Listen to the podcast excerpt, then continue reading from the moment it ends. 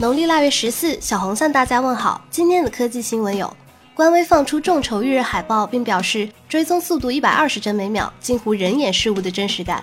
二零一八年二月一日上午十点，AR 引擎技术，照片从未如此生动。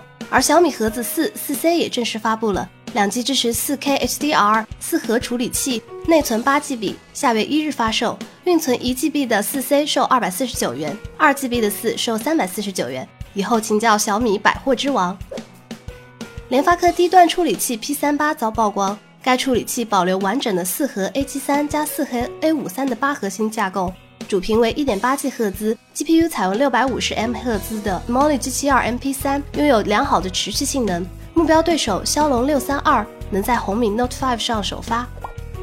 网上曝光了 Core i 三八一三零 U 的具体参数。该处理器双核心四线程，基准主频二点二 G 赫兹，可睿频到三点四 G 赫兹，三级缓存四 MB，集成核心显卡 UHD 六二零，热设计功耗十到十五瓦。英特尔这次终于挤了一大管牙膏啊！有消息称，格力明确要求供应商采购格力手机二，数量根据客户大小确定，而供应商不能拒绝。格力手机二发布于两年前，目前售价仍为三千五百九十九元。